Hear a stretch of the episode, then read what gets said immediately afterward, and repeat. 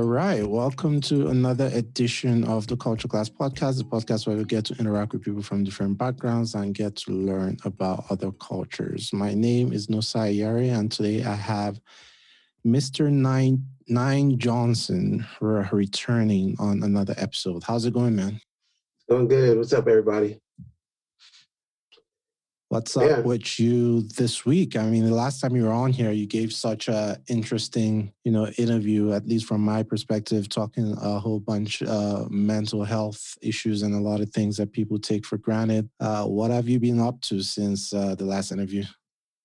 Um, just a lot of working, personal work.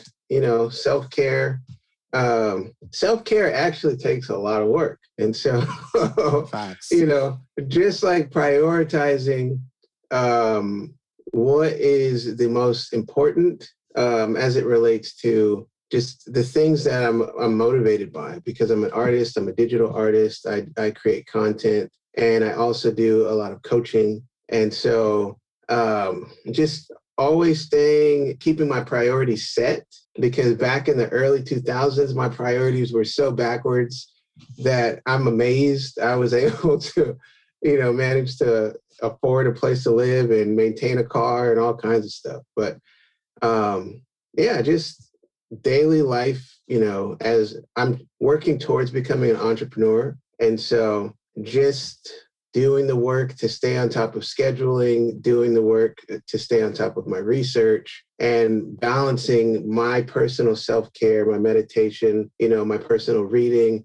my personal journaling, and all of that together just keeps me just it keeps me busy. Right, and and right. I, I have no idea how people can be an entrepreneur and be married at the same time. yeah, tell me about it. Some people have two businesses. Jeff Bezos, um, what's his name? Not Jeff Bezos, Elon Musk, and all those guys. Yeah. but anyway, he's not married anymore. But you, you get the point. Yeah. It's, it's, interesting you say that though, that you're working on becoming an entrepreneur because that word is like tossed around so much these days. Like based on what you do, a lot of people just call themselves entrepreneurs. I mean, you create content, you mm-hmm. coach, mm-hmm. you you yeah. know, provide like spiritual counseling for people. People just like like what makes you think you're not yet an entrepreneur? Is it because you're not getting paid consistently for these services? Like what what makes well, you say you're working on becoming an entrepreneur? I don't have an LLC yet.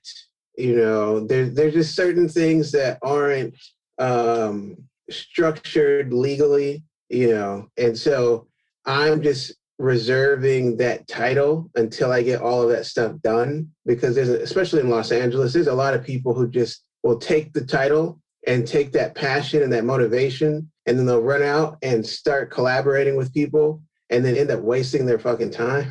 mm, right. You know what I'm saying? Right. And so out of respect for myself and everyone else, you know, I just I like to keep things super transparent. I don't call myself a duck until I got web feet, a bill, nice. and I can fly. You know what I'm saying? Nice, nice.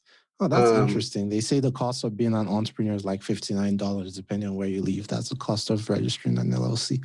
Uh-huh. but the work and, starts after then. yeah. And I also wanted to uh, point out that just everything that I said is relates to me and only me. I, I you know, I agree that, you know, um, everything that you said about entrepreneurship, you know, is true. And based off of the definition, you know, there's a lot of people that call themselves entrepreneur. But knowing myself, I've wasted six years of my life doing things that particular way for me. And I just know that when I give myself extra leeway, I just get too excited and motivated and want to socialize and network. And so I waste my time by doing that. But, you know, I think that it works for other people. And so yeah, no, no, that makes cool. sense. Like I said, the, the word is tossed around nowadays, and anyone with like uh, two thousand followers is like an influencer slash entrepreneur slash boss. Yeah. You know, yeah. but it is what it is. Um, let's talk about what we were supposed to talk about. Like the last time yeah, you came on here, like I specifically like scheduled the interview to talk about uh, Burning Man.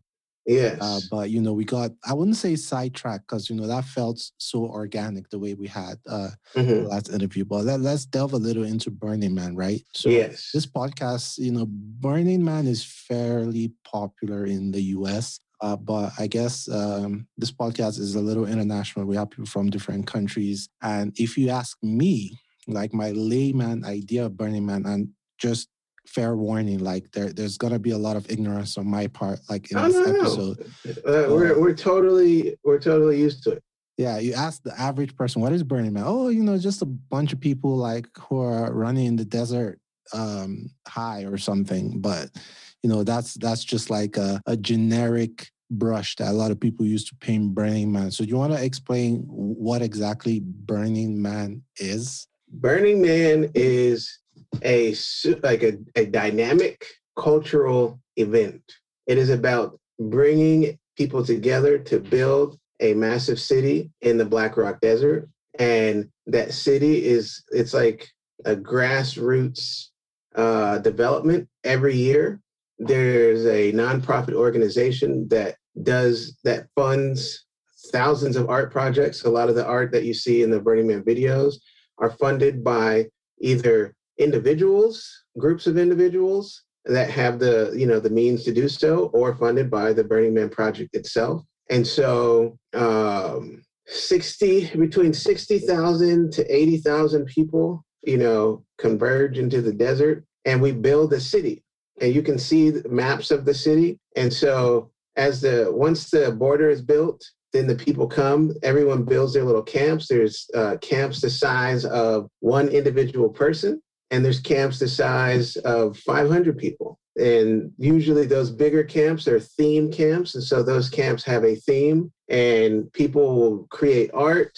They'll bring dj setups. Some of them will bring massive sound stages like uh, a sound stage just like um, you might see at edc or uh, Coachella, like they'll bring all of that, and it's not paid for by Burning Man. And so these people, these individual groups of people, will fundraise throughout the year to be able to afford to bring that whole soundstage, and they'll pay you know uh, independent contractors to ship in the stage. There's like people. I would imagine that Burning Man just like that that year is millions upon millions of dollars worth of money that's just distributed to shipping, um, Walmart, I can see uh, that. Home uh, Depot.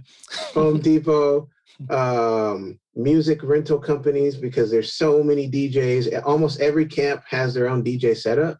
And so a lot of people, you know, rather than bringing their own speakers, they'll rent speakers. And so there's just so much stuff going on. But one thing that um, people who are either you could call us diehard burners or burners or people who just Oh, believe is that in the the term idea. for people who go to Burning Man, like burners?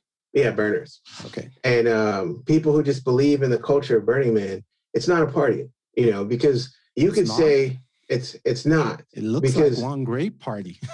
Like 50% of the people, like, and this is just a, a rough guesstimate, my personal guesstimate, but I would say like 50% of the people or more don't go there particularly for the party. And maybe 40% of them don't even party. You know what I'm saying? There's it's it's primarily art, the development of art, development of ideas, and the de- development of culture. Yep. And it started off, you know, in San Francisco at the beach, and it was an eclectic group of people who wanted to, I forget the, you know, total story, but basically they wanted to get away from the establishment and they wanted to, you know, gather, commune, connect in however they chose to do so, whether it's, you know, bringing an RV and just camping gear and everybody just camps and plays music and plays a guitar and does whatever they want to do. Um, I heard stories that some of them would, you know, set up shooting ranges and just shoot their guns, bring their ATVs and just, you know, bug out and do that type of thing. Other of them, you know, and so it was just like art, expression, recreation. And because they uh, would burn the man, which is like this big effigy, uh, wooden figure of a man, and then they would burn it at the end of you know their little um, function at the beach in San Francisco. But the city was like, "Oh, you can't do that." And so, long story short, they found a better place in the middle of the desert where it wouldn't bother anybody. And so, Uh, when you say the desert, that's in Nevada, right? Yeah, the Black Rock Desert in Nevada. Got it. Yeah. And, and when he says like build a city, like he's not joking. Like I see, if you Google Burning Man before and after pictures, Google before the yearly event is literally like just a desert, nothing. And then once the city is built, every year you see it's like a whole thriving community. But the funny thing is that a week later or two weeks later, that you don't see anything. Like everything is like nope. stripped apart. And it's interesting because there's no like pollution or waste or anything. It's just like a clean desert all yep. over again. And it's a very popular, like obviously starting in San Francisco. So there's some ties to the tech community as well. Like it's very popular with like talk tech entrepreneurs where they take like a week out of the year or something or go to Burning Man, like Elon Musk goes to Burning Man. Some people use it now. before you before, before you continue with right. that idea, Burning Man existed far beyond, far before the tech community was even considered the tech community. And so it's almost like it would be considered a slap in the face to talk about it from that perspective because it would be more, Burning Man would be more of a, I'm being careful with the words that I use, mm-hmm. but you know, the Bay Area, San Francisco, Berkeley is known for their political movements, is known for um, whether it's uh, social justice, um, counterculture, counterculture, the arts, uh, what is it, recycling, and just environment. A lot of movements started in the Bay Area, like the LGBT community. Um, a lot of movements, like if it can be done better, you know, the genesis of ideas usually starts in the Bay Area. And so this idea of counterculture or community started in the Bay Area and then moved out into the desert so it could, you know, thrive and expand and become whatever it wants to become. But as it relates to the tech community, you know, a lot of money may have um, found its way to, well, no, no, I wouldn't even say that. You know, it's just like the tech communities in the Bay Area, Burning Man and the organization and all that is in the Bay Area. And there's a lot of people, you know, in the tech community that enjoy the ideas of Burning Man. And so they they participate. But I wouldn't say that it has anything to do with the tech. Yeah, that's a better way to put it. It right. doesn't have anything to do with the tech. No, community. no, no, no. I mean, I, I wasn't like trying to infer that you know uh, Burning Man was created by tech community or is you know, but I'm I'm just saying like uh, how a bunch of people get to know about Burning Man, myself included, because you know when we follow all these you know tech tech entrepreneurs, we just get to know that oh, they go for something called Burning Man like oh, okay. year, and that's like yeah, my yeah. personal introduction in a sense uh, to Burning Man as well as movies here and there. But let's talk about your involvement with Burning Man. Like, how long have you been going to Burning Man, and what was your very first? Um, when was the very first time you heard about Burning Man? What motivated you to go for the very first time? I've been involved for eight years. Mm. And my first year was 2010. One of my friends, his sister went, and I was I was living at my friend's house at the time. And everyone knows that I'm just a spiritual, you know, type of dude. I'm spiritual, mental health, self help, all of that stuff. And so when she went, the people that she met and her experience was very you know, holistic was very spiritual. They had yoga, they had meditation, um, they had talks. There was just people sharing like really um, dope philosophies and ideas. And so, from her perspective, it was a spiritual event. And the reason why I say it like that is because two diff- two people can have two different, com- you know, complete perspectives of Burning Man. And mm-hmm. so she came back and she was like, "Oh my God, you would love this you know, um, I'll email you some videos. You should totally go next year. And so I saw it and I saw all of the art vehicles and, you know, all of the different people dressed in, you know, whichever way that, that you could possibly imagine. And I was like, yo, this looks fun. And so I called right. up, I called up my homeboy and we, we called ourselves missionaries back in the day, which was if there was a mission to go on, you know, I, if, if he was going, I'd be down. If I was going, he'd be down, you know, and so we would just, you know, pack everything in the car and go on a mission. And so that first year, that's what I did. And that's what we did. And we just uh, camped out in the back of my truck and, you know, we, we got all of the food and all the necessities and we just drove. I think it from LA, it was like a 10 hour drive. And so, you know, that's another aspect of Burning Man is to get there, it's a, a literal mission. Like even people from the Bay Area, it probably takes them about six to seven hours to get from the Bay Area, from San Francisco or Oakland to Black Rock City. And and so and from from Las Vegas, it's about the same as LA. So maybe um, so even if you fly to Vegas, you still have to drive like six hours to get there. So Yep. Interesting. And so what well, how did you know what to prepare? Did you like ask your friend what to take with you? Like what what did you like have supplies? Like what was that first trip? I want to know. One of the um, one of the magical things about Bur- Burning Man is like the law of attraction is real.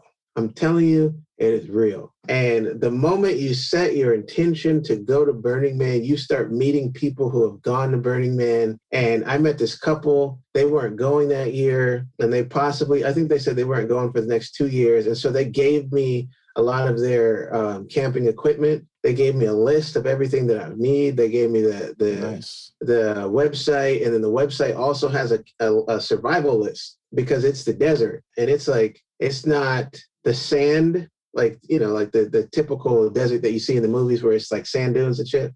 It's not that. It's a dried out lake bed. And so because it's a dried out lake bed, the the the dirt or the soil is alkaline and it's super alkaline to the point where when you are out there, the soil is dehydrating you and the sun is dehydrating you. Is it hot all through or it gets cold at night? because it's on the northern uh, side of Nevada, it's not as like you couldn't do Burning Man in Vegas. On the southern uh, side of Nevada, you couldn't do Burning Man because the sun is it's just too too too hot. The further south you go in Nevada, it's just too too hot. So um, the northern Nevada, it the the hottest it gets is like generally like 90 degrees. Mm. Maybe once or twice it'll get to like 105. That's you know, pretty that's pretty hot. But right. you know, Vegas is hitting like the 115s, and but even Northern Nevada, 105. It's not Vegas 105. It's not dry right. heat. You know, so you still get the breeze because Northern Nevada, I believe, is right next to Oregon, which rains a lot you know so then you get oh, you go to oregon and then you go to washington where it rains all the time it's always cloudy yeah so it's but like you, that perfect balance yeah, uh, uh, kind of like another misconception. I always thought that you don't need anything to go to Burning Man. Obviously, I, I hmm. saw people like going with like camping equipment, like people have their backpacks, make sure they're hydrated with like their camel, whatever, with water and all their stuff. But Burning Man, from my um, from what I've learned is it also has the spirit of what they call the sharing, I guess. Yeah, like, so, a, like so if you go go there without anything, you're always catered to oh, by strangers in a way. No. I guess it makes sense because if no one brought anything, then everyone will be stranded. Yeah, yeah, yeah. Can you speak to that whole sharing culture? Like, is it so a real thing that you can just walk into someone's tent, get some food, get whatever, and, and the, move along? The second principle um, is gifting.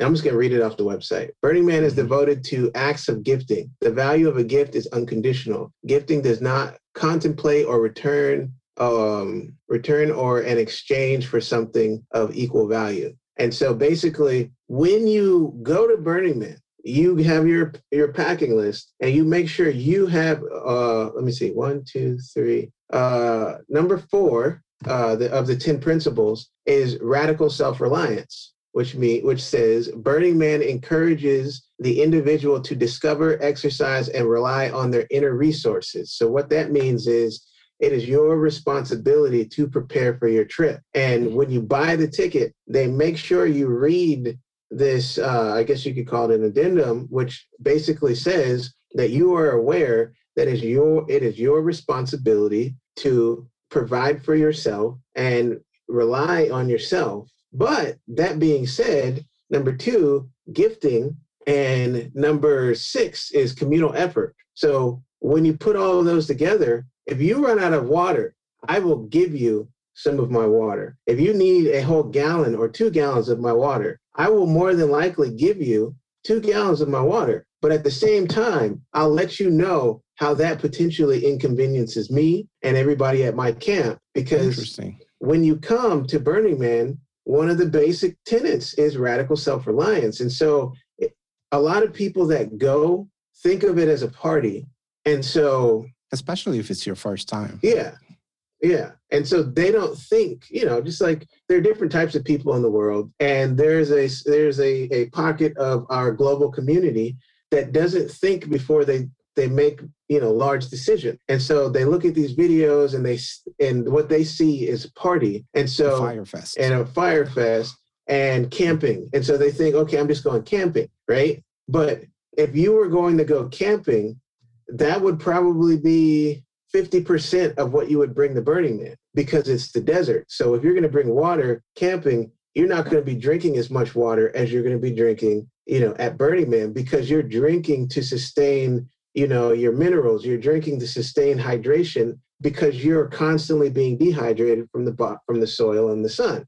Sun and right right. and so they're constantly with there's there's so much information throughout the internet throughout the community of people yep. telling you all of the things that you'll need. And so the idea that you you can and there are people who do it uh, they call them like sparkle ponies or, or whatnot. People sparkle ponies. There are people mm. who are super into the festival circuit and idea, or they're super into the the um, psychedelics and psychedelic hippie culture, to where they'll just show up to Burning Man. You know, they'll just show up to Burning Man. Your average burner will be like, "Fuck no, that's a bad idea. Don't do that," because one, you're putting yourself in danger, and two, you're putting other people in danger. And so, right. or or you're not putting them in danger, but you're just putting a burden on everyone to take care of you. So I guess experienced burners, they don't just pack supply for themselves. They like get some extra just in case. Yeah, that kind of thing, like other people. You'll you'll bring like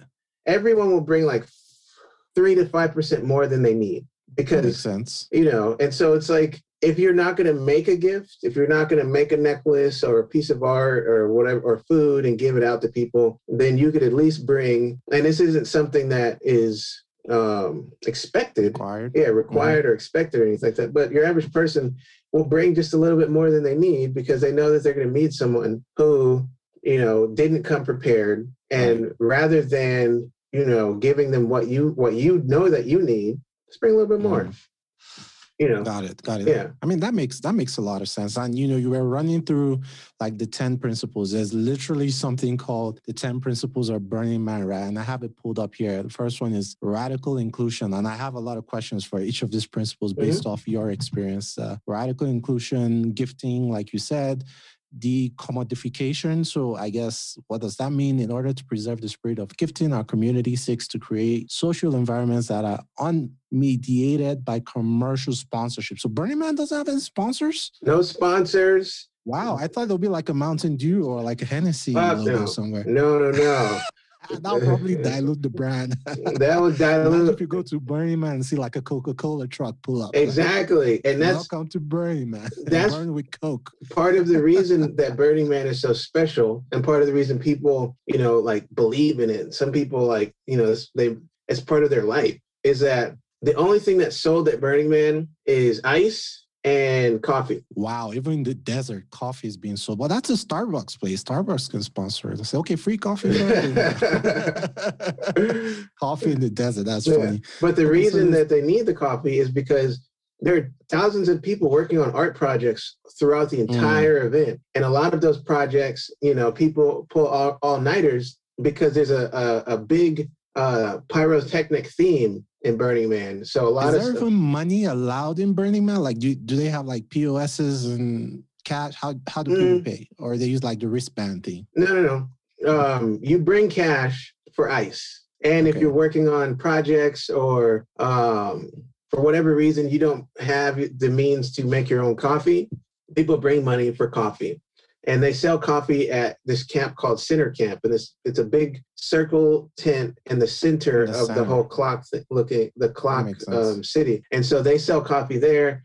And there's performances and there's uh, talks and there's uh, music that plays there, and it's an environment where people you know come and get together and whatnot. You know, you wake up in the morning. Um, it's almost like if you have a small town and everyone has their own house, if you don't have some type of a marketplace. Like a town hall kind of thing. Yeah it's like that. And so coffee is like the only legitimate necessity. You know like we're in pandemic right now and there's uh, specific certain things are are deemed necessary right?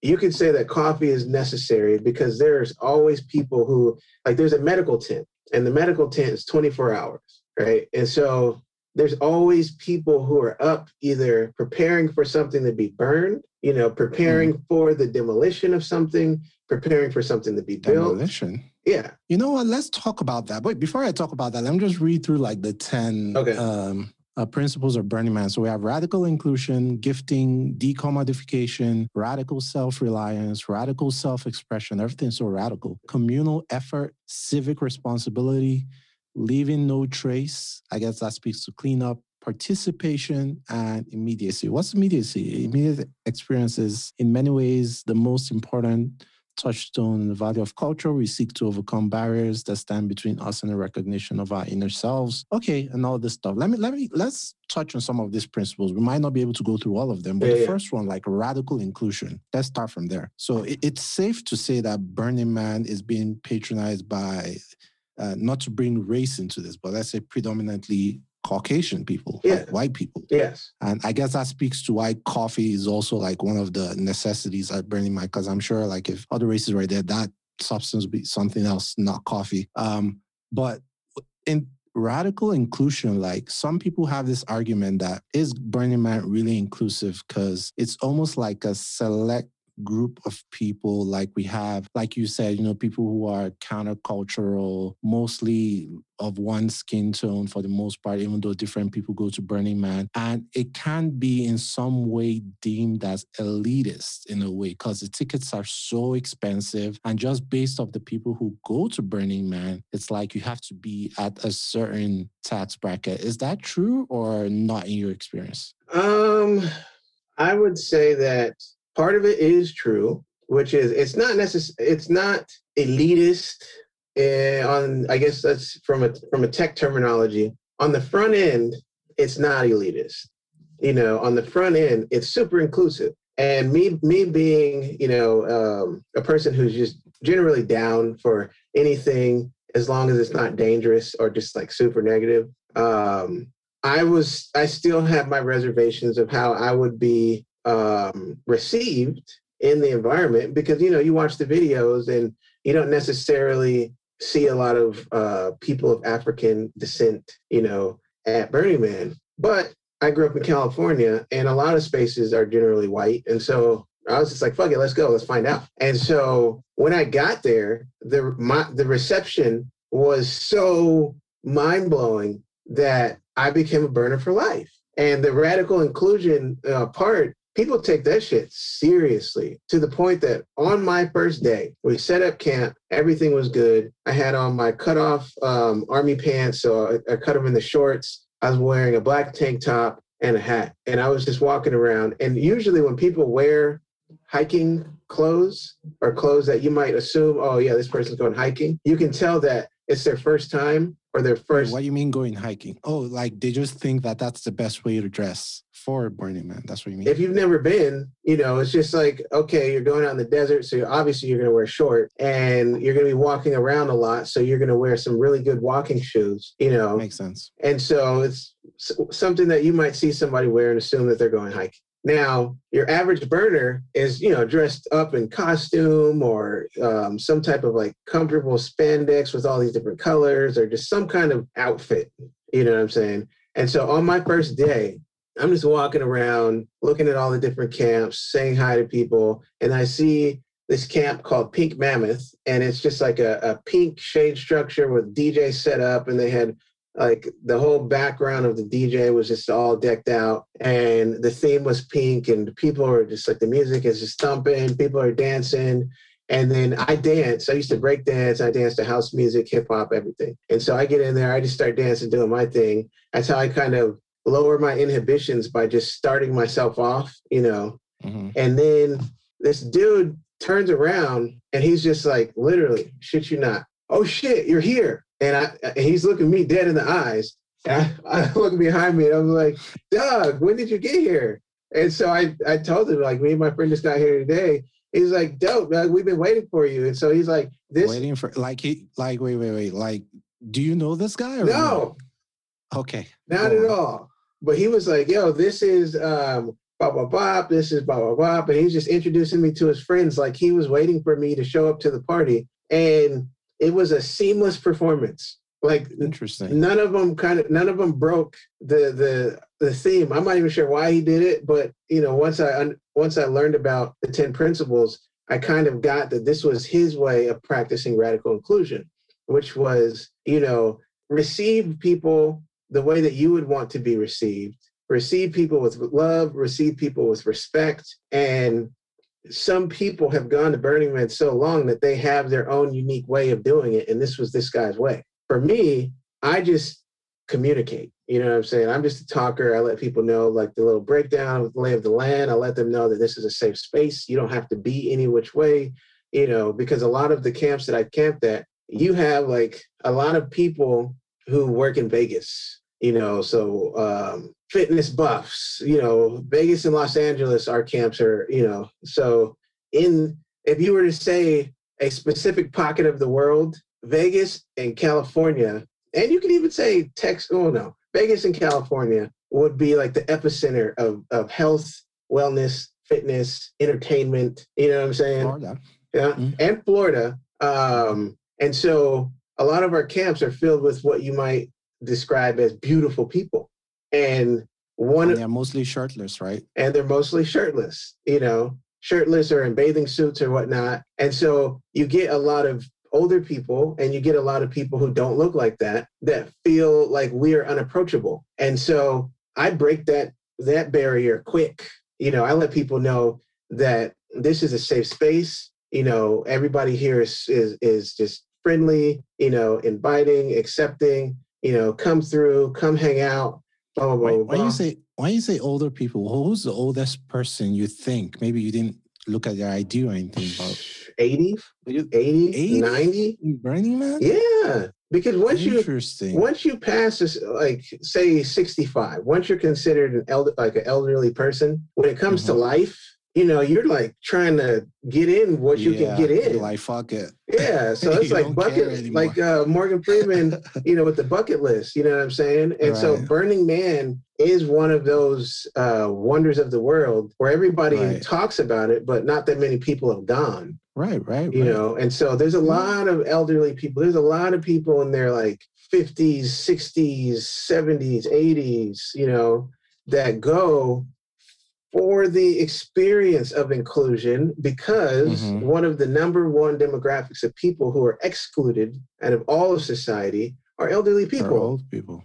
That makes sense. You know, and so if you were blessed to get to go to Burning Man at those ages, you'll go, you'll come back because at Burning Man, people don't disregard your your presence because of your age.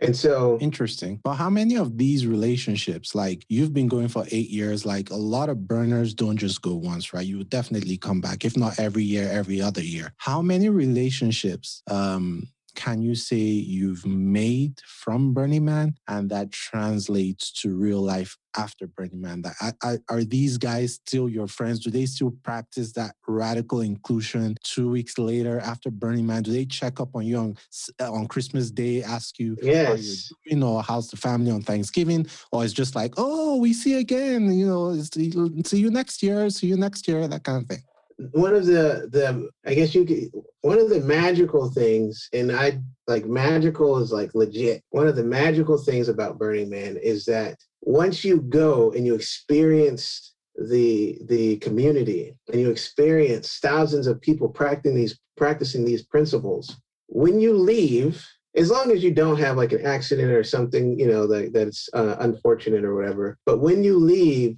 you literally have withdrawals from the experience. Interesting. Like there's something called decompression after the burn.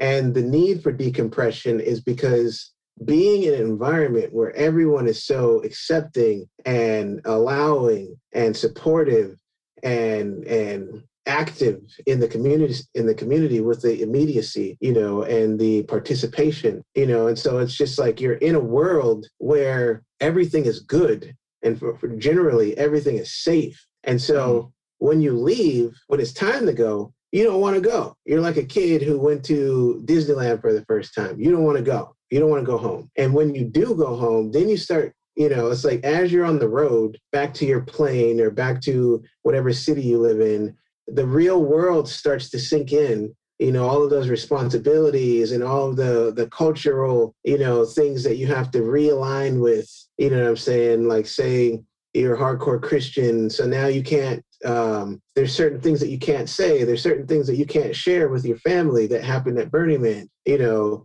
uh, you have to go to work and say you work in finance where everyone has to wear a suit and tie and blah blah blah and there's like an expectation for you to be a specific way. No i'm not i'm not even asking uh, i mean it, it, it will be too much of an expectation to expect people to do a complete 180 and change oh no no no. that's not I'm what i was within the community. Yeah I'm, yeah. I'm getting to that point. point.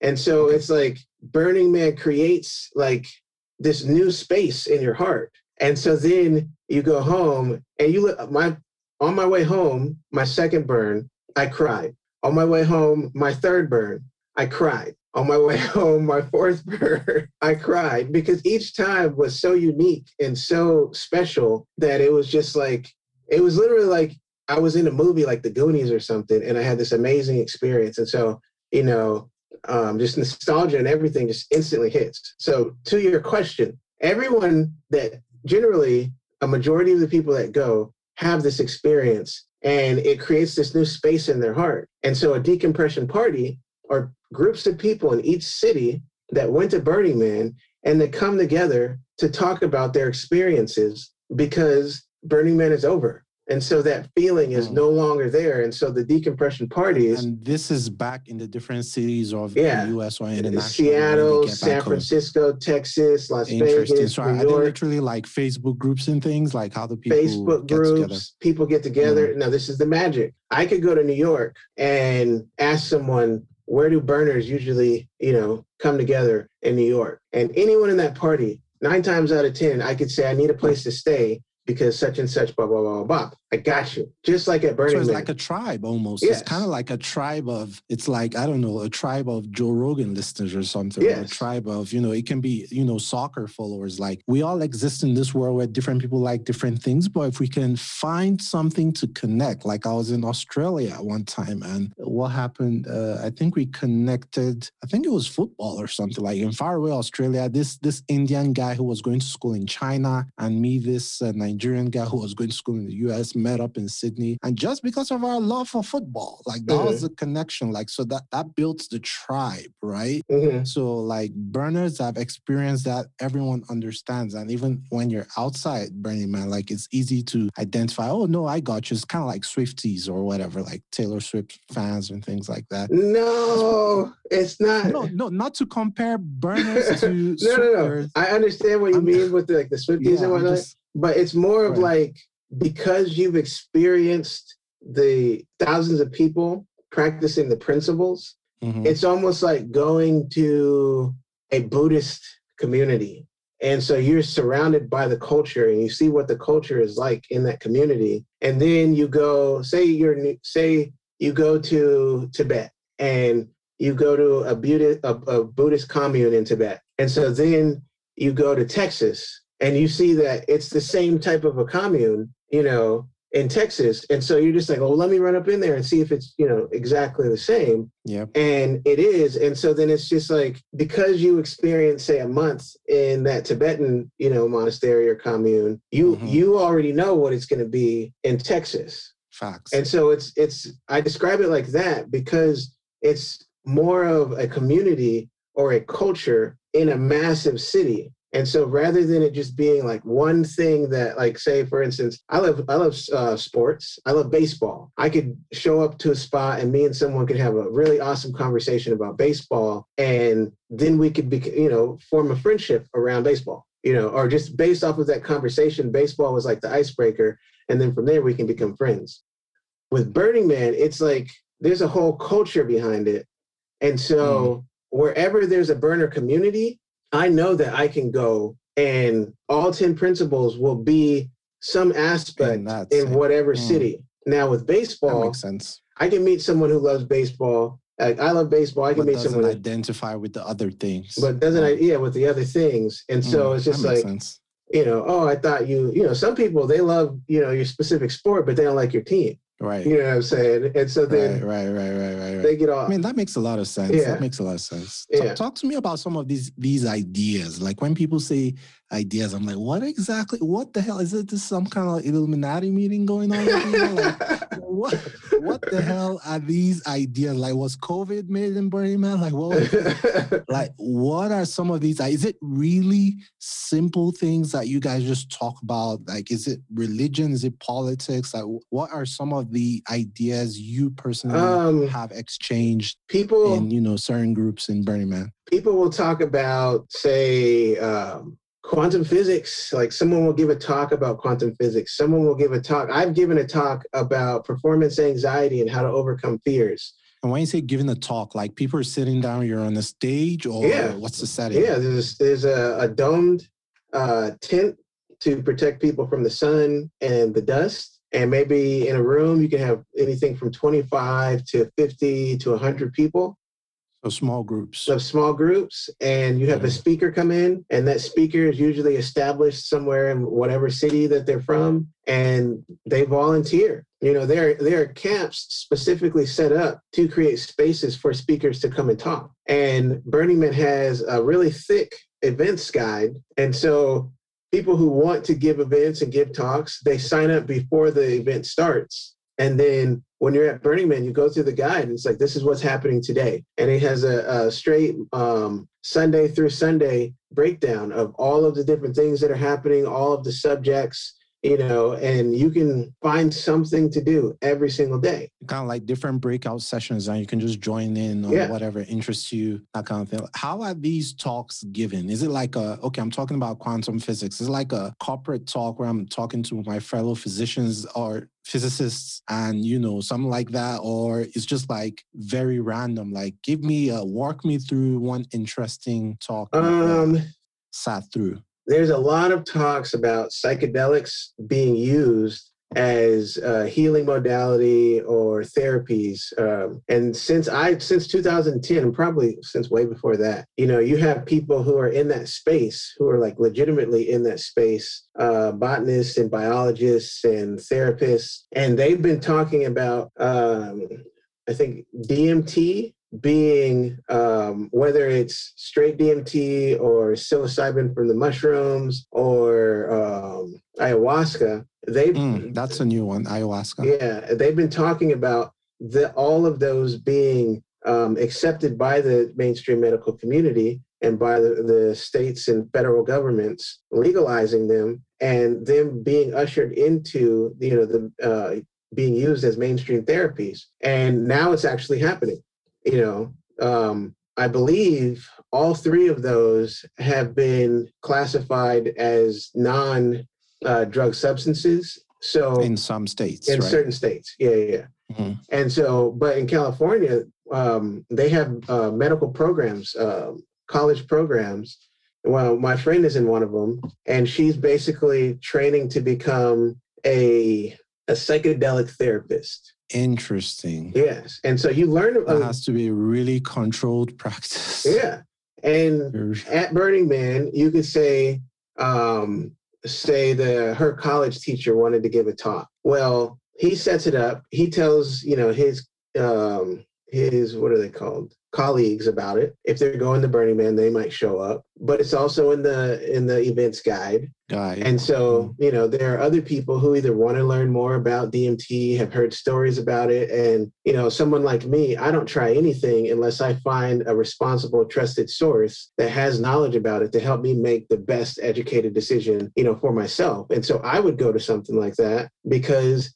I'm in the spirituality. I meditate. I've had experiences in my meditations, and I've heard other people and um, their stories about mushrooms and their experiences with mushrooms. And there's some there's an intersection between you know just basic meditation and psychedelic experiences. And so I was curious, and so I went to the the the uh, talk, and I think that one had like 50 people, you know, and so I think it was like a mashup because the questions that you hear asked there, some people are knowledgeable. And so they know specifically uh, why they showed up, why they wanted to listen to this person talk because they had a specific question based off of yeah, technical question. And then there are other people who say stupid shit. And so it's just like, you know, it's like they they want to know about It is Burning Man, so I'm sure there's no judgment. No, there's totally not um, any judgment, but at the same time, it's just like when you listen to an entire speech of someone, you know, talking about the life-saving potential for these uh, partic- uh, particular substances, and then some random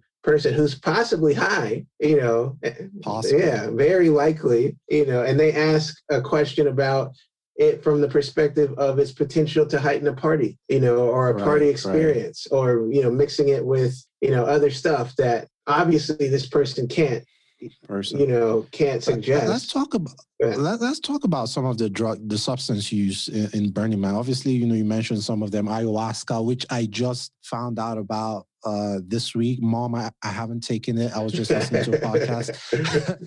ayahuasca and DMT and all these things. Yeah. Like, is it safe to say, like, a lot of people just go to the desert as like an excuse to just be in in an open space where they can freely participate in such substances? And do people actually share substances like they share water and other supplies in burning man? Um no. I w- I wouldn't say that people go to Burning Man to have the opportunities or the space or the environment. It's um, to do the substances. Now, I'd say that people who go to Burning Man for the community might bring those substances to heighten their experience, but that's a, uh, a choice just like a person might bring cigarettes to work to as a coping mechanism you know what i'm saying to make it through their day you know what i'm saying it's like the the specific substances are a tool you know what I'm saying? And certain people use them with a procedure and a method, and you know they use intelligence and safety and all that. And then plus there is a 24-hour medical center, right? No, in Burnham. There is there's a 24-hour med tent, particularly designed for first response diagnosis. Um, it's almost like that med tent is a big warehouse full of um, EMTs or ambulance people who work in ambulances. You know, they're not surgeons, they're not doctors. So they, if it's a like a, a severe case, they have to ship ship people. If it's a severe case, hospital, you have to be helicoptered out to the nearest hospital, and that helicopter bill will potentially be around twenty thousand dollars. Oh wow! Yes, and so that's where the radical self reliance comes into play. That's where the communal um, community and immediacy comes into play. You know, you have to be responsible for your time at Burning Man because we're in a desert. Right. And so, right. like for instance, um, I met a guy who was on what was he doing? Some psychedelic. I think poss- potentially on a, a, whole lot of mushrooms, on a whole lot of something, right? Mm-hmm. And he does that and then decides to get on a motorized bicycle, an oh, e-bike. Wow. operating heavy machinery. Wow. Yes, not a smart decision. Wait, yeah, yeah, yeah. motorized uh, e-bike, right? Not a smart decision, despite the fact that the speed limit in Burning Man is five miles per hour. There's a speed limit. Yes, all the the art cars. All so there are rules. Yes, that's what. Yes, there are oh. like legitimate rules, and all of them are practical. Okay because is there security in Burning Man or like a police, like a Burning Man police? There's a Burning Man, uh, what are they call The Black Rock Rangers. Black Rock Rangers. But then there's also the Nevada um, police force. Oh, interesting. Yeah, and so the Black Rock Rangers are burners. The Nevada police force, I don't think they're called the Nevada police force, but I can't think about the name. But are, are they the Nevada police force? Do they get into the city, or they're just like around somewhere in case they need them and they're called? They're around the perimeter they check for drugs and illegal substances.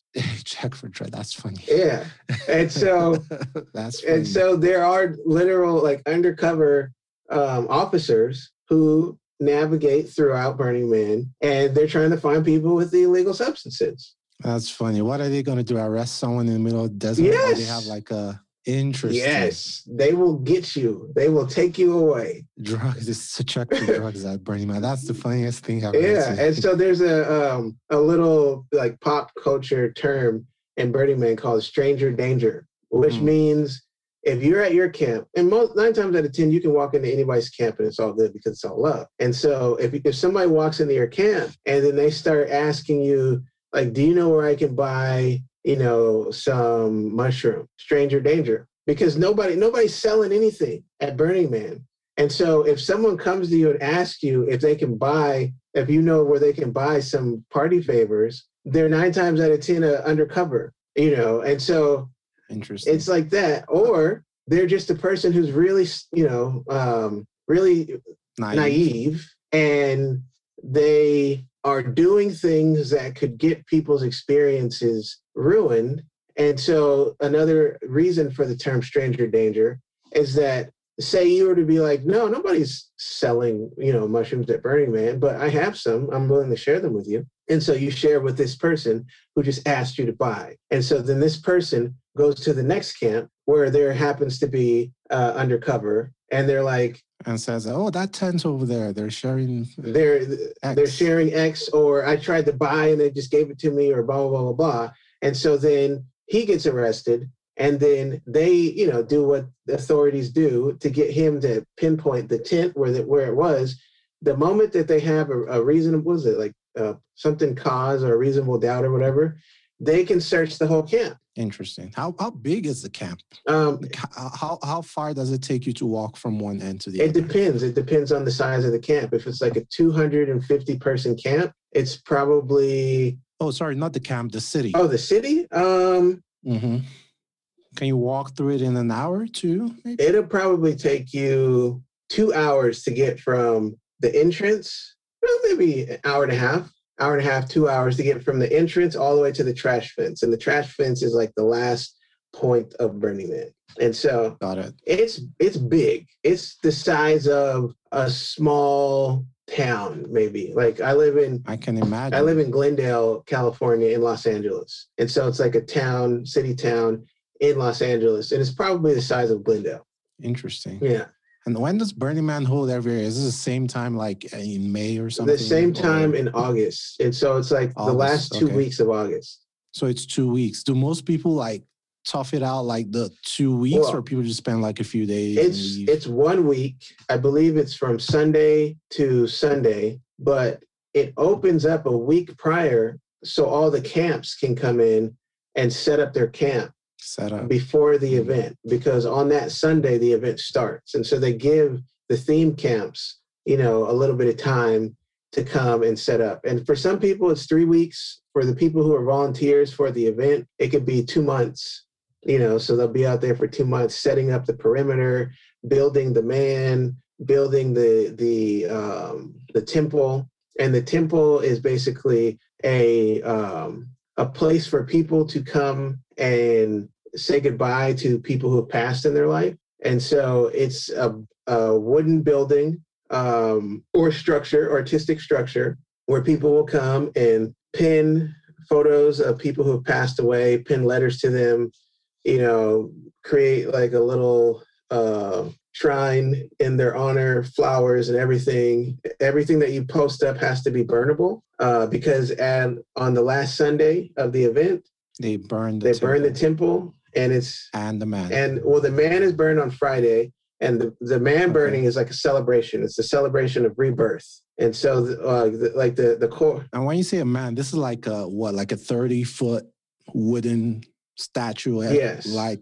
of a man, right? yes and every year there's a theme for the event and usually they build the theme into the man structure and Is the man at the city center? it's in the very center of the city. And so, yeah.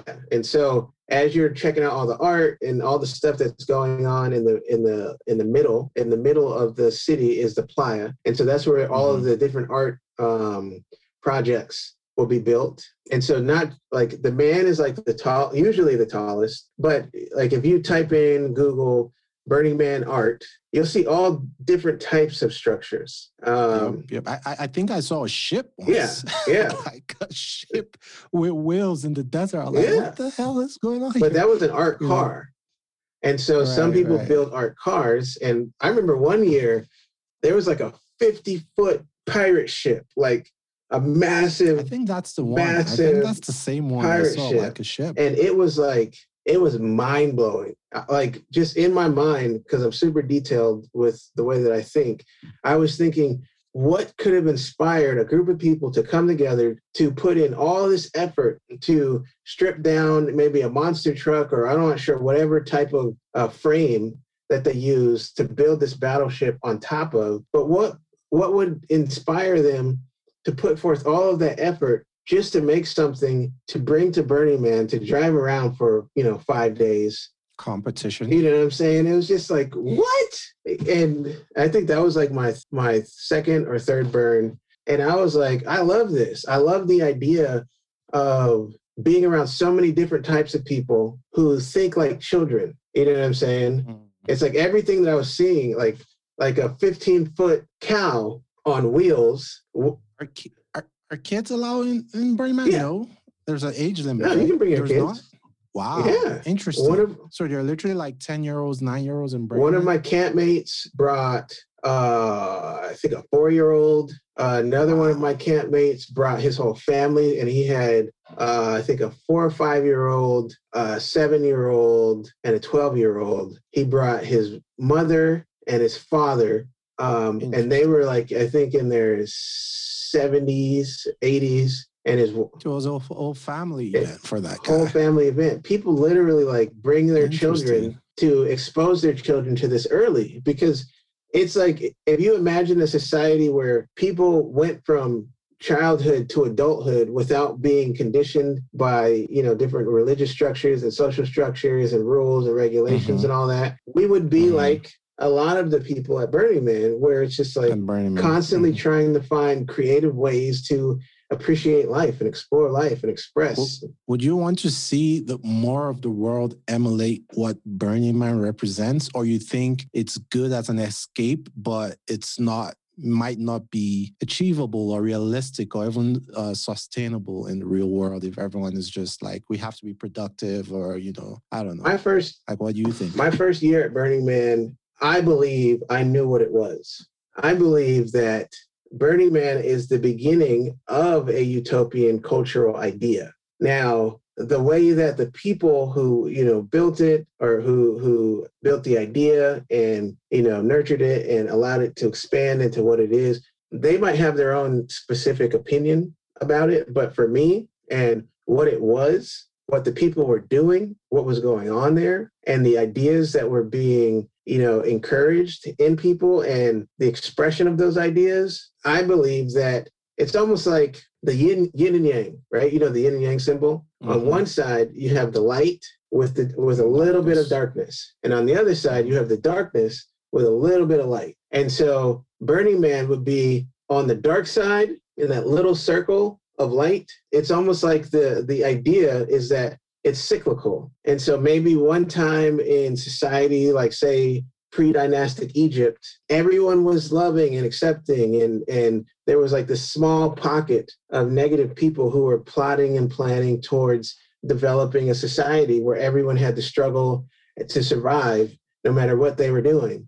And so to me, it just seems like the idea of Burning Man is the beginning of something that's going to expand and that is expanding a particular type of culture. Because a lot of the people will take those principles and adopt them into their life like i do. I mean it, it has been around for like what 30 years or something? Yeah. i think it started like in the 70s or something. Yeah. do you think in your opinion like um the way the world is now because i can imagine in the 70s like burning man should be should have been like an escape like not a lot of people knew about it. Just go to the desert for a week like enjoy the art and everything and come back. But now it's like a lot of people like taking pictures. Like burning man you see all the pictures. That does that like do you think people are really experiencing burning man nowadays the way people experienced it in the 70s i believe that it started off as an escape and because of the freedom of it and the the environment that it started in so the cultural environment which is the bay area. So there was already a culture of a respect and appreciation for specific principles like this, you know. And so I'm sure when they first went out, it was a free for all, everybody doing whatever they wanted to do. Over time, there was like, all right, if we're going to continue to do this, we have to create rules because I accept you the way you are, you accept me the way that I am. But some of the shit that you do for fun isn't safe. It's not sustainable. Like they used to shoot rifles out there, you know. And as as cool as that might be, as fun as that might be for some people, the necessity for safety trumped the necessity for complete radical expression you know? And so maybe somebody accidentally got shot. Maybe you know someone discharged the weapon you know? And like uh, i used to be in jr junior junior reserve officer training corps and i was on the rifle team. We shot like little tiny bullets like maybe like that big and that thin. So they're really small bullets but at the same time there were rules when you had a rifle that could potentially be loaded which you never did. We never walked around with a, loaded rifle. The only time you could load the rifle was when you were downrange. And this was at high school. So we had a shooting range in our high school. Um, there were so many rules just carrying around an empty rifle, an unloaded rifle. And so it's just like when you go out into an environment and you have all of these super educated people who are creating this space, you know, I'm sure they learned from trial and error over the course of these 30 years and that's where these right. principles came from but that's what man like this epic culture is what manifested from all of that but but isn't it funny though like um in a, and i'm not like you know downplaying like the essence of burning no, no, no. i totally understand it and i'll love to experience it but isn't it funny like it was like countercultural mm-hmm. it's like fuck fuck the system yeah. started off on the beach somewhere like look we're gonna do what we like um society is too much systems is too much of control the presidency, whatever, lawmakers, whatever, we don't care. However, over time, as their society, Burning Man, got bigger, they then saw the need for rules and systems mm-hmm. and the things they were trying to get away from. Like, it's, it's a bit ironic. But let me ask you this like, what's the worst thing you think you've seen or have seen in Burning Man? Um, uh, obviously, you didn't witness someone getting shot. You said maybe happened. Yeah, maybe what's the worst thing you've seen, and what's the best thing you've seen or experienced in your eight years um, going to Burning Man? I would say the worst thing that I've, I've the worst thing that I've seen would potentially be the I was in the med tent because I had a traumatic experience. It was an accident, but it was also caused by negligence. Um, long story short, my friend had um, edibles um, with THC in them. And I'm not sure if you experience edibles, but it's hard to determine how much THC is in a particular edible. And and I've had experiences where I OD'd with edibles prior to that experience. So my friend who bought them, I told him I didn't want anything to do with those. Keep those away from me because they're they're just they're too unreliable. Long story short, the man is about to burn we just left my friend's RV. My friend gave us each like a little bag full of fruits and snacks and stuff like that, like kind bars, all the little um, protein bars and stuff. I was hungry because I would, we, we had just gone out on this long bike ride, and so I ate all my stuff. And we're waiting for the man to burn. He's about to burn in like 15 minutes. In the front of this line, maybe like say 15,000 people behind us because we got there early, and it's a circle and so all everyone at the at the almost everyone at the burn is out there to watch the man burn, right? Mm-hmm. I turn to my friend, I say, dude, I'm still hungry. Do you have anything left? And so he reaches in his bag and says, Here, eat this. It's a Rice Krispie treat. It's a big ass softball size Rice Krispie treat. I was like, Where did you get that from? Because it didn't look like any of the stuff that we were given from my friend's tent. And he goes, I got it from your friend. This was the, the negligent slash accident. The friend that he got it from was my friend back home in LA who he bought the edibles from, the THC edibles. We had just left on that day, we had just left my friend's RV who gave us food. And so he says, I got it from your friend. I'm thinking, it was your friend in the, at Burning the Man. city, yeah. yeah. not the one in LA. Yes, mm. and I particularly told him I didn't want any of the edibles. So why would he offer them to me as something to eat? So I ate the whole fucking thing. Oh wow. And he says, "Oh, you ate the whole thing? I I wanted some. Not, oh, you ate the whole thing. There was THC in that. You should hurry up and go to the med tent or you should go get some water wow. because you're going to OD because that thing was hella fucking big. He didn't say any of that. I wanted some. He said, I wanted some. Long story short, my legs start going numb. Like, Oh my. like literally, what happens when you OD on um, THC? Your body gets paralyzed. Oof. Yeah, so full par- par- paralysis. You can't die from it. You just full paralysis. You sleep it off, then you drink water to get it out of your system, and then you just pee, pee, pee, pee, pee. How long? Like, were you? It takes about anywhere between six to uh, 12 hours to get out of your system. But th- this is what happened. Um, all this crazy stuff happened for me to get out of that crowd of people and start heading towards the med tent.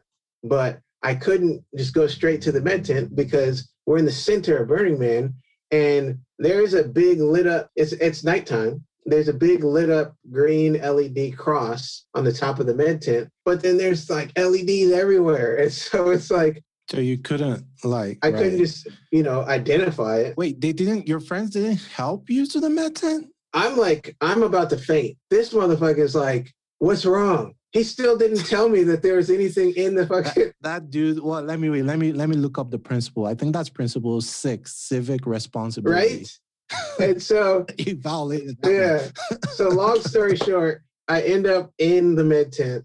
Like the ambulance, someone had to call the ambulance and they came to get me, brought me back to the med tent, put me on an IV, and I'm sitting there and I I I I wake up because I was already paralyzed. I was passed out. I wake up and I'm in this med tent and I look down like you know remember that scene in the matrix where all the guns just come down out of the white white uh, room and it's just like a sea of Mhm. guns it just seemed like Mhm. there's a sea of cots full of hurt people i mean like hundreds of people and so i would say that that's one of the worst things that i've seen but it's a natural thing because people are on bicycles you know in the desert where the ground isn't the ground is wavy sometimes. Like say if there was a rain the ground um, is is mud or it's like dust. And so it packs down into a hard surface. But if it rains and then a car drives over it it turns into mud. Or if you step on it it'll just you know take your boot off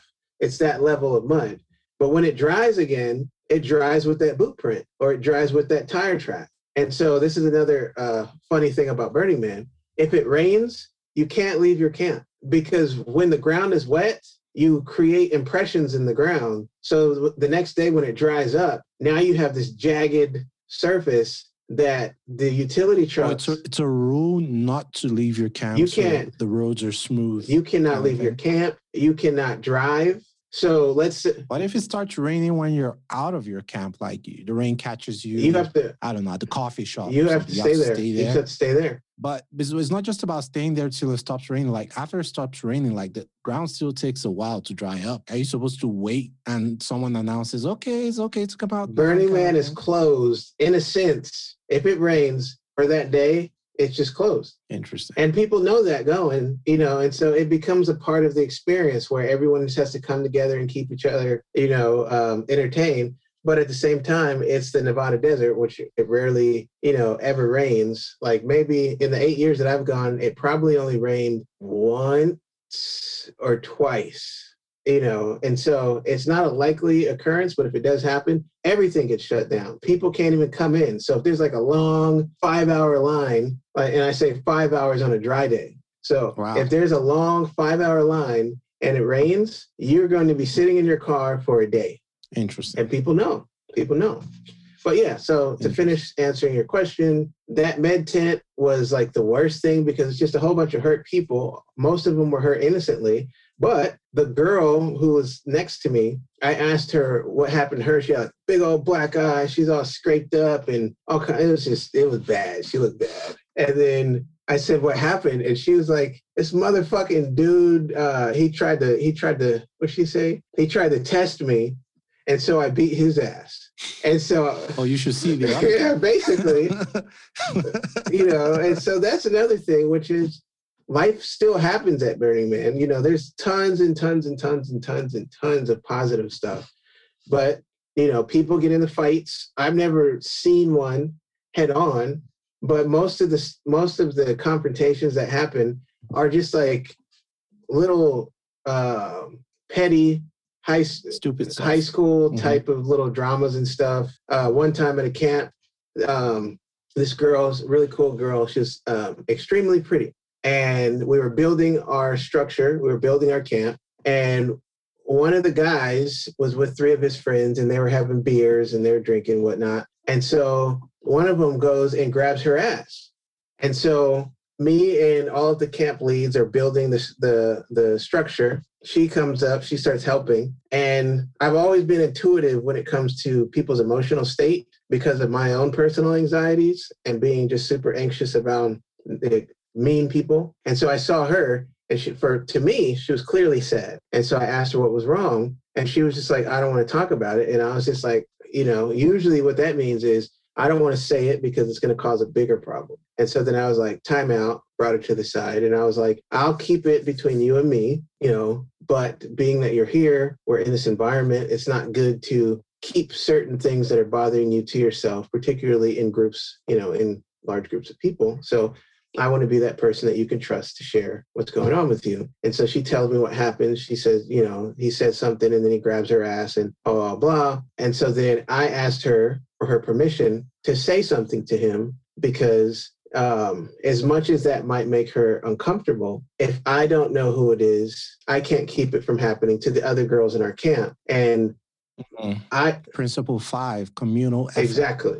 Or exactly. All right. And so you know, I just helped her see that her sharing his identity would allow me to make the, our camp a safe place for everyone, not just her. And usually it's just, you know, it's someone who just needs a better perspective. So she she tells me who he is. I go up to him, I pull them aside, because I wasn't sure which one of which one of it was. And so then I was like, let me talk to you guys real quick. And um, I was just like, I heard that someone, you know, is is playing grab ass. And so they started laughing. And so then I was like, oh snap, who was it? And so then the particular guy points it out, points her out, and says, dude, she's so fucking hot, blah, blah, blah. And I was like, all right. So I had to pause and gather myself because I was hot. You know, I was ready to I was ready to throw them because we put so much time, money, and effort in creating a safe space in a dangerous, uh, potentially dangerous place. You know what I'm saying? You know, at the same time, Burning Man being so radically inclusive and whatnot, it brought me back to my childhood days where people weren't safe. You know what I'm saying? And so I just told him, I was like, number one, that's not cool. And number two, I just I I need you guys to understand that what you did could either get you kicked out of our camp or get your ass beat.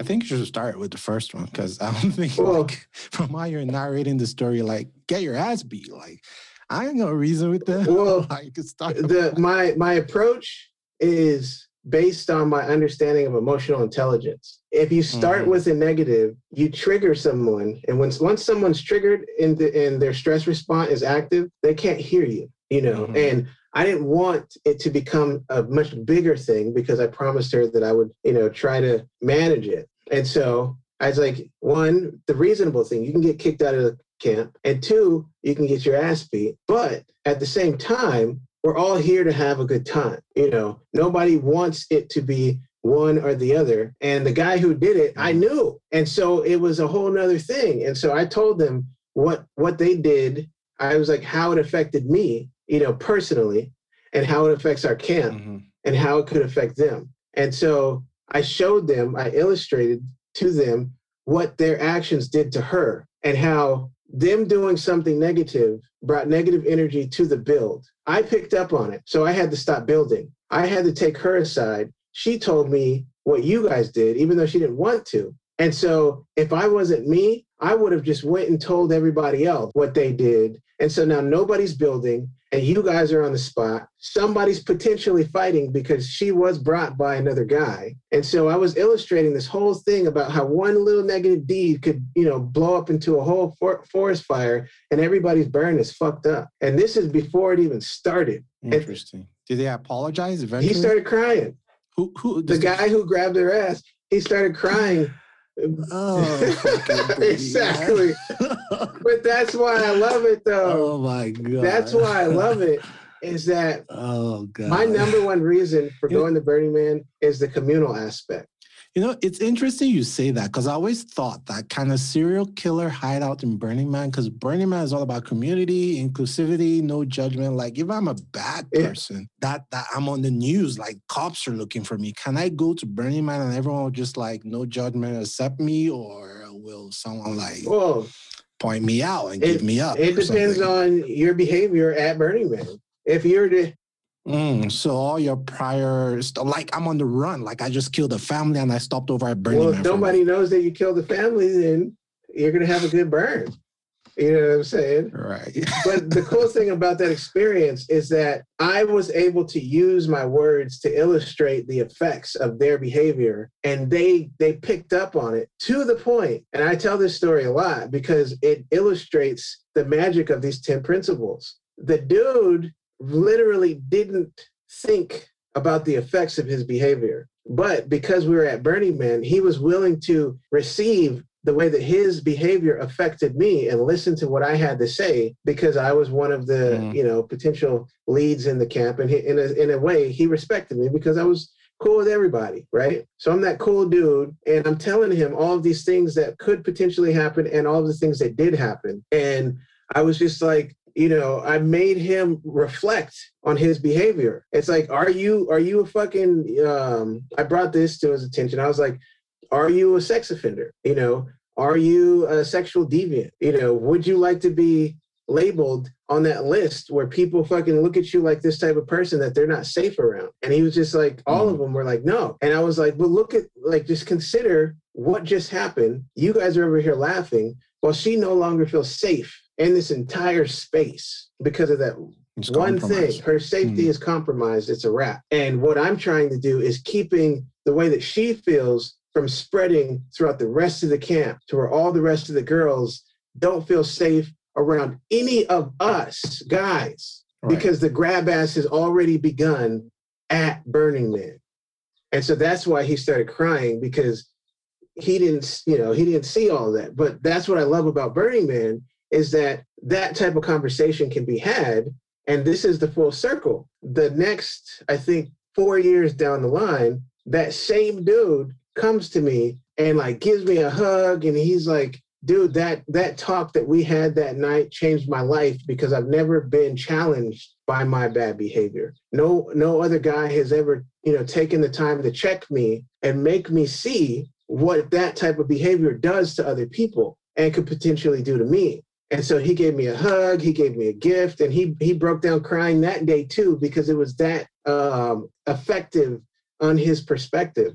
And then maybe I should go to Burning Man and sell tissue A lot of people crying about because I'm, I'm it's radical radical self expression. You know, if you Right, if you right, have an experience, I respect it. I respect it, and, and I want to go. To be honest, like I keep telling my friends, but you're not down for it. And like, what the fuck? Like Burning Man, dude, you moved to Colorado, you just became like, like, like, let's go to Vegas, man. You're always going to Vegas. I'm like, let's try Burning Man one year. But tickets are so expensive. So, okay, tell the people who are yeah. listening, like, if people are interested, obviously you're not part of the organizing committee, but you've been going for a few years. If people are interested, tickets are like a thousand dollars, and that's like minus. No, no, no, no. Tickets. Like, are tickets like are scholarships? Tickets are four hundred dollars. Four hundred dollars every year, and uh, a parking pass no, I mean a ticket for this year. I think because of COVID, it's a little nah. price because it, it, didn't hold mm-hmm. last year. Nope the the price hasn't gone up. The no? price hasn't gone up.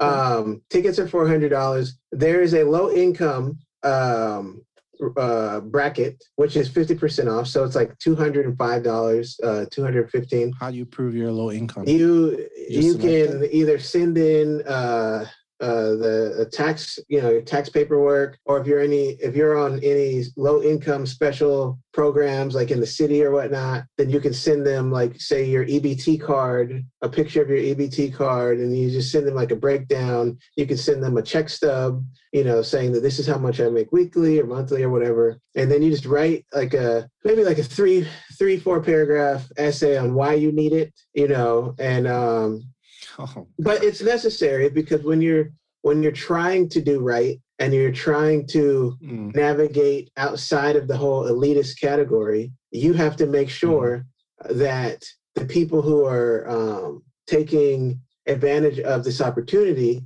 are the actual people who need it. People, you know, because mm. as we know, right. in the the category of people of color, you know, white people will take advantage of anything that they can take advantage of. You know what I'm saying? Like for instance, um, once the government, I, I just learned this, I think like two years ago, once the government started making concessions for the Native Americans in the United States, like giving them land and property for reparations and whatnot, there's this concept called um, in the United States a five dollar Indian, and basically what that is is that once people of of the white category found out that Native American people were being given land, white men would, and five dollars was a lot of money back then. White men would give the people who were handing out this land five dollars to be um, documented as a, a Native American, and so that's why you have certain Native American people in the United States who are just like who are legally Native American but just look white, and so there were white people who you know, twisted the system to benefit from, and that's been happening,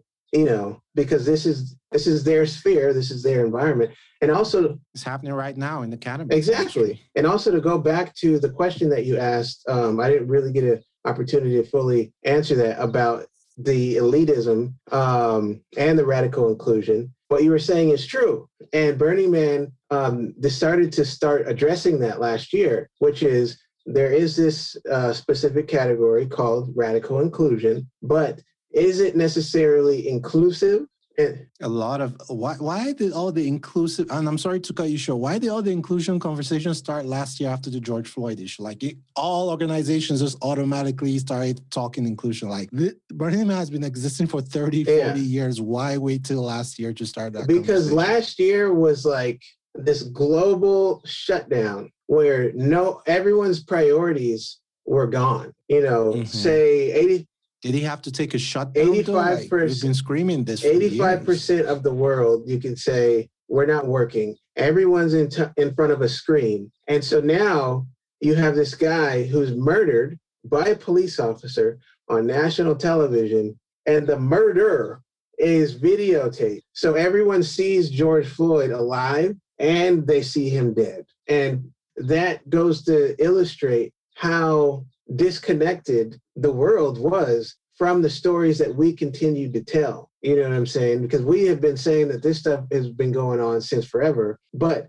because so much is going on, it's it's almost like us and homeless people. It's like we see that there are people on the street that need help. We see it, but at the same time, I am sustaining my life if I stop doing what I'm doing for me to take care of. That's an interesting analogy. I haven't heard it that way you know, before. To take care of this person's, mm-hmm. you know, problems, then that could potentially take away from like I could lose my job. Or at the same time, I could stop to help this guy who potentially doesn't want to be housed, who doesn't want help. You know what I'm saying? There's so many things going on. And so from a white perspective, you watch TV and you have all of these narratives about us and how, you know, wild we are and how we're liars and we take advantage of the system and we do this, that, this, that, and this. And the media is constantly portraying us as the problem. So they see what's going on, but then they also get this report from you know the truth the truth keepers which is the media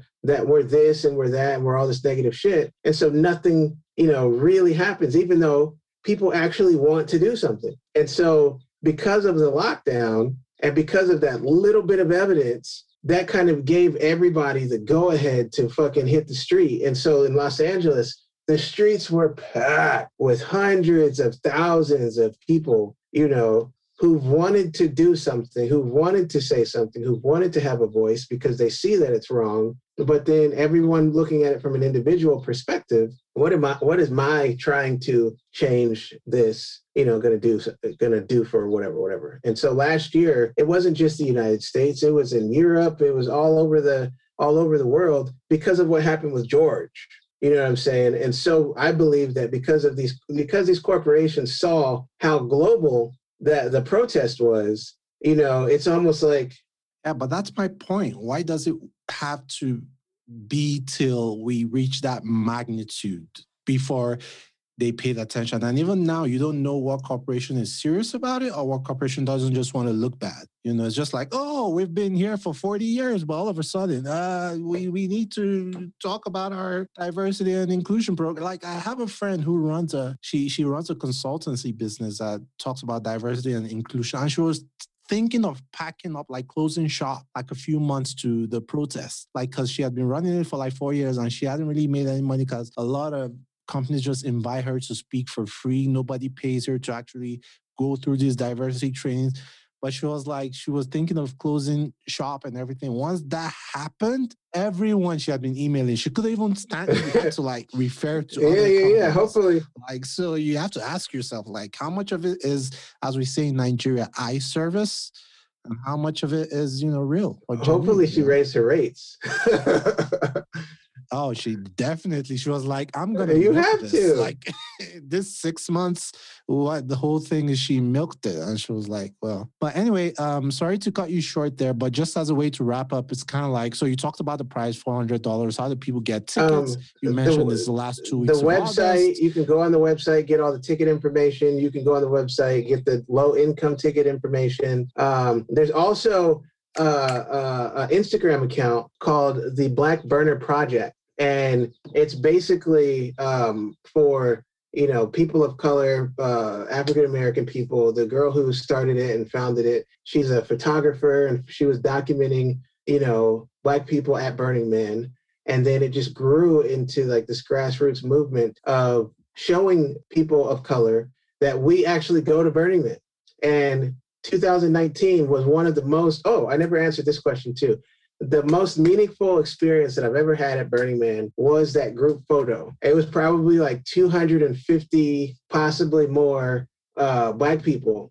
We all came together to take this group photo. And while we were there, it was just like mind blowing because generally, like, we're 1% of the population. So when you go, you're usually like one, two, or three Black people in a camp full of, you know, primarily white people, but Asian people, Latin American people, whatnot. And so for us all to come together and see such a massive group of black people, it was like it was it was crazy because we everyone kept saying the same thing. I had no idea that this many people, this many black people actually go to Burning Man. Like we would see each other in passing, but in a group, it was like deep. And so, you know, that that kind of added to the whole conversation and the whole radical inclusion idea of how radically inclusive is Burning Man because white people love black people when it's a few of us, you know. And so I I wonder if I if I wonder if I can get my parents to go to Burning Man, like my mom, like my my African mom, like my Nigerian mom. Like, you want to go to where? To do what? So what do I do when I go there? I, I what? And what? she's gonna bring a Bible and like start preaching to people. Like, you don't need to do this. Uh, look, Jesus loves you. but uh, that that's another story. But you know, it's all good. But man, I really appreciate you for you know giving us insight and you know, like you said, burningman.org, the website or the Black Burner Project. If you're you know a black and you know or a person of color, because they also it's inclusion. Mm-hmm. Like there's Asian people. She interviews people as well, and so on her Instagram account, you can see like people telling their stories similar to what we're doing and there's hundreds of them you know, so like Latin. American people. What's her name? Um, hold on. The Black Burner, Burner Project. Project. It is. Mm, I'll probably tag that in the. Yes, yes, please, we'll please do because oh, I also I was interviewed on there as well, um, and it was a really good interview. But I would say the reason why it's worth giving a watch is because it gives you a perspective that you don't get in the videos you don't get on the Burning Man videos, you don't get from the Burning Man website. You know what I'm saying? And Black people, African people, we want these experiences. But when you see an environment that's like a that appears, you know, 100% white or that is legitimately 80% white, you're always, you know, hesitant because you're not sure what the reception is going to be for a person that looks like you. And so the reason why she created this account is because you you know, it's like say you're a black person, you've never heard of Burning Man before, you watch the videos and it's like it's all white people, you know, but then someone tells you about her account and so it's like it gives you reason to trust and go and experience. And then also you can connect with these people on um, the people that have been interviewed on Burning Man. You can connect with her name is where is it? Photographer.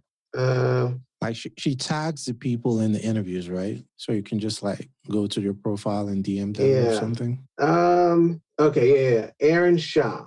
Erin. E R I N dash. Oh, yeah. Yeah. Erin.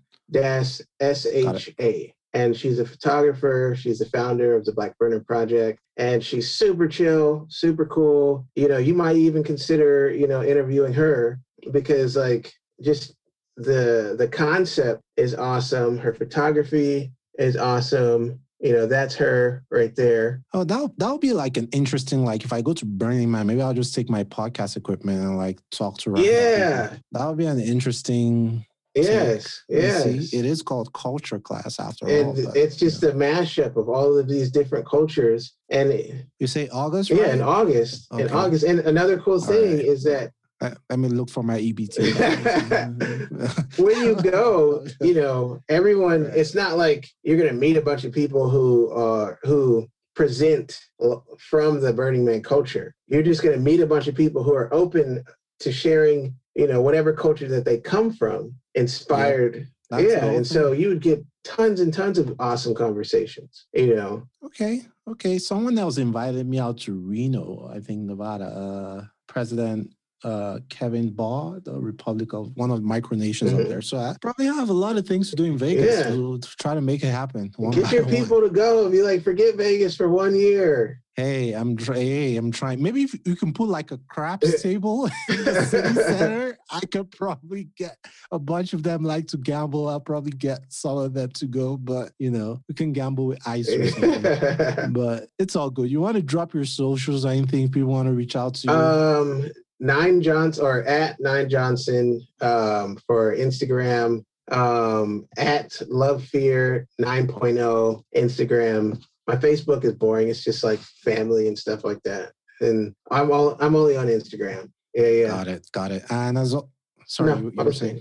And as always, this Culture Class Podcast everywhere as well. Follow us, uh, cultureclasspodcast.com. Maybe I'll do a blog post about Burning Man. I don't Yeah. know. We'll see what happens. But yeah, I'll reach out to Erin and I'll tag the Black Burner Project. And uh, it's been interesting getting to learn about this. If you're listening internationally, a lot of people fly in for this once a year. I mean, you might not be able to come once a year, but if it's once every five years or 10 years, it is an experience that I look forward to uh, having myself in the future. And I encourage you guys to try it as well. All right, guys, till next episode, it's been Culture Class Podcast and be well.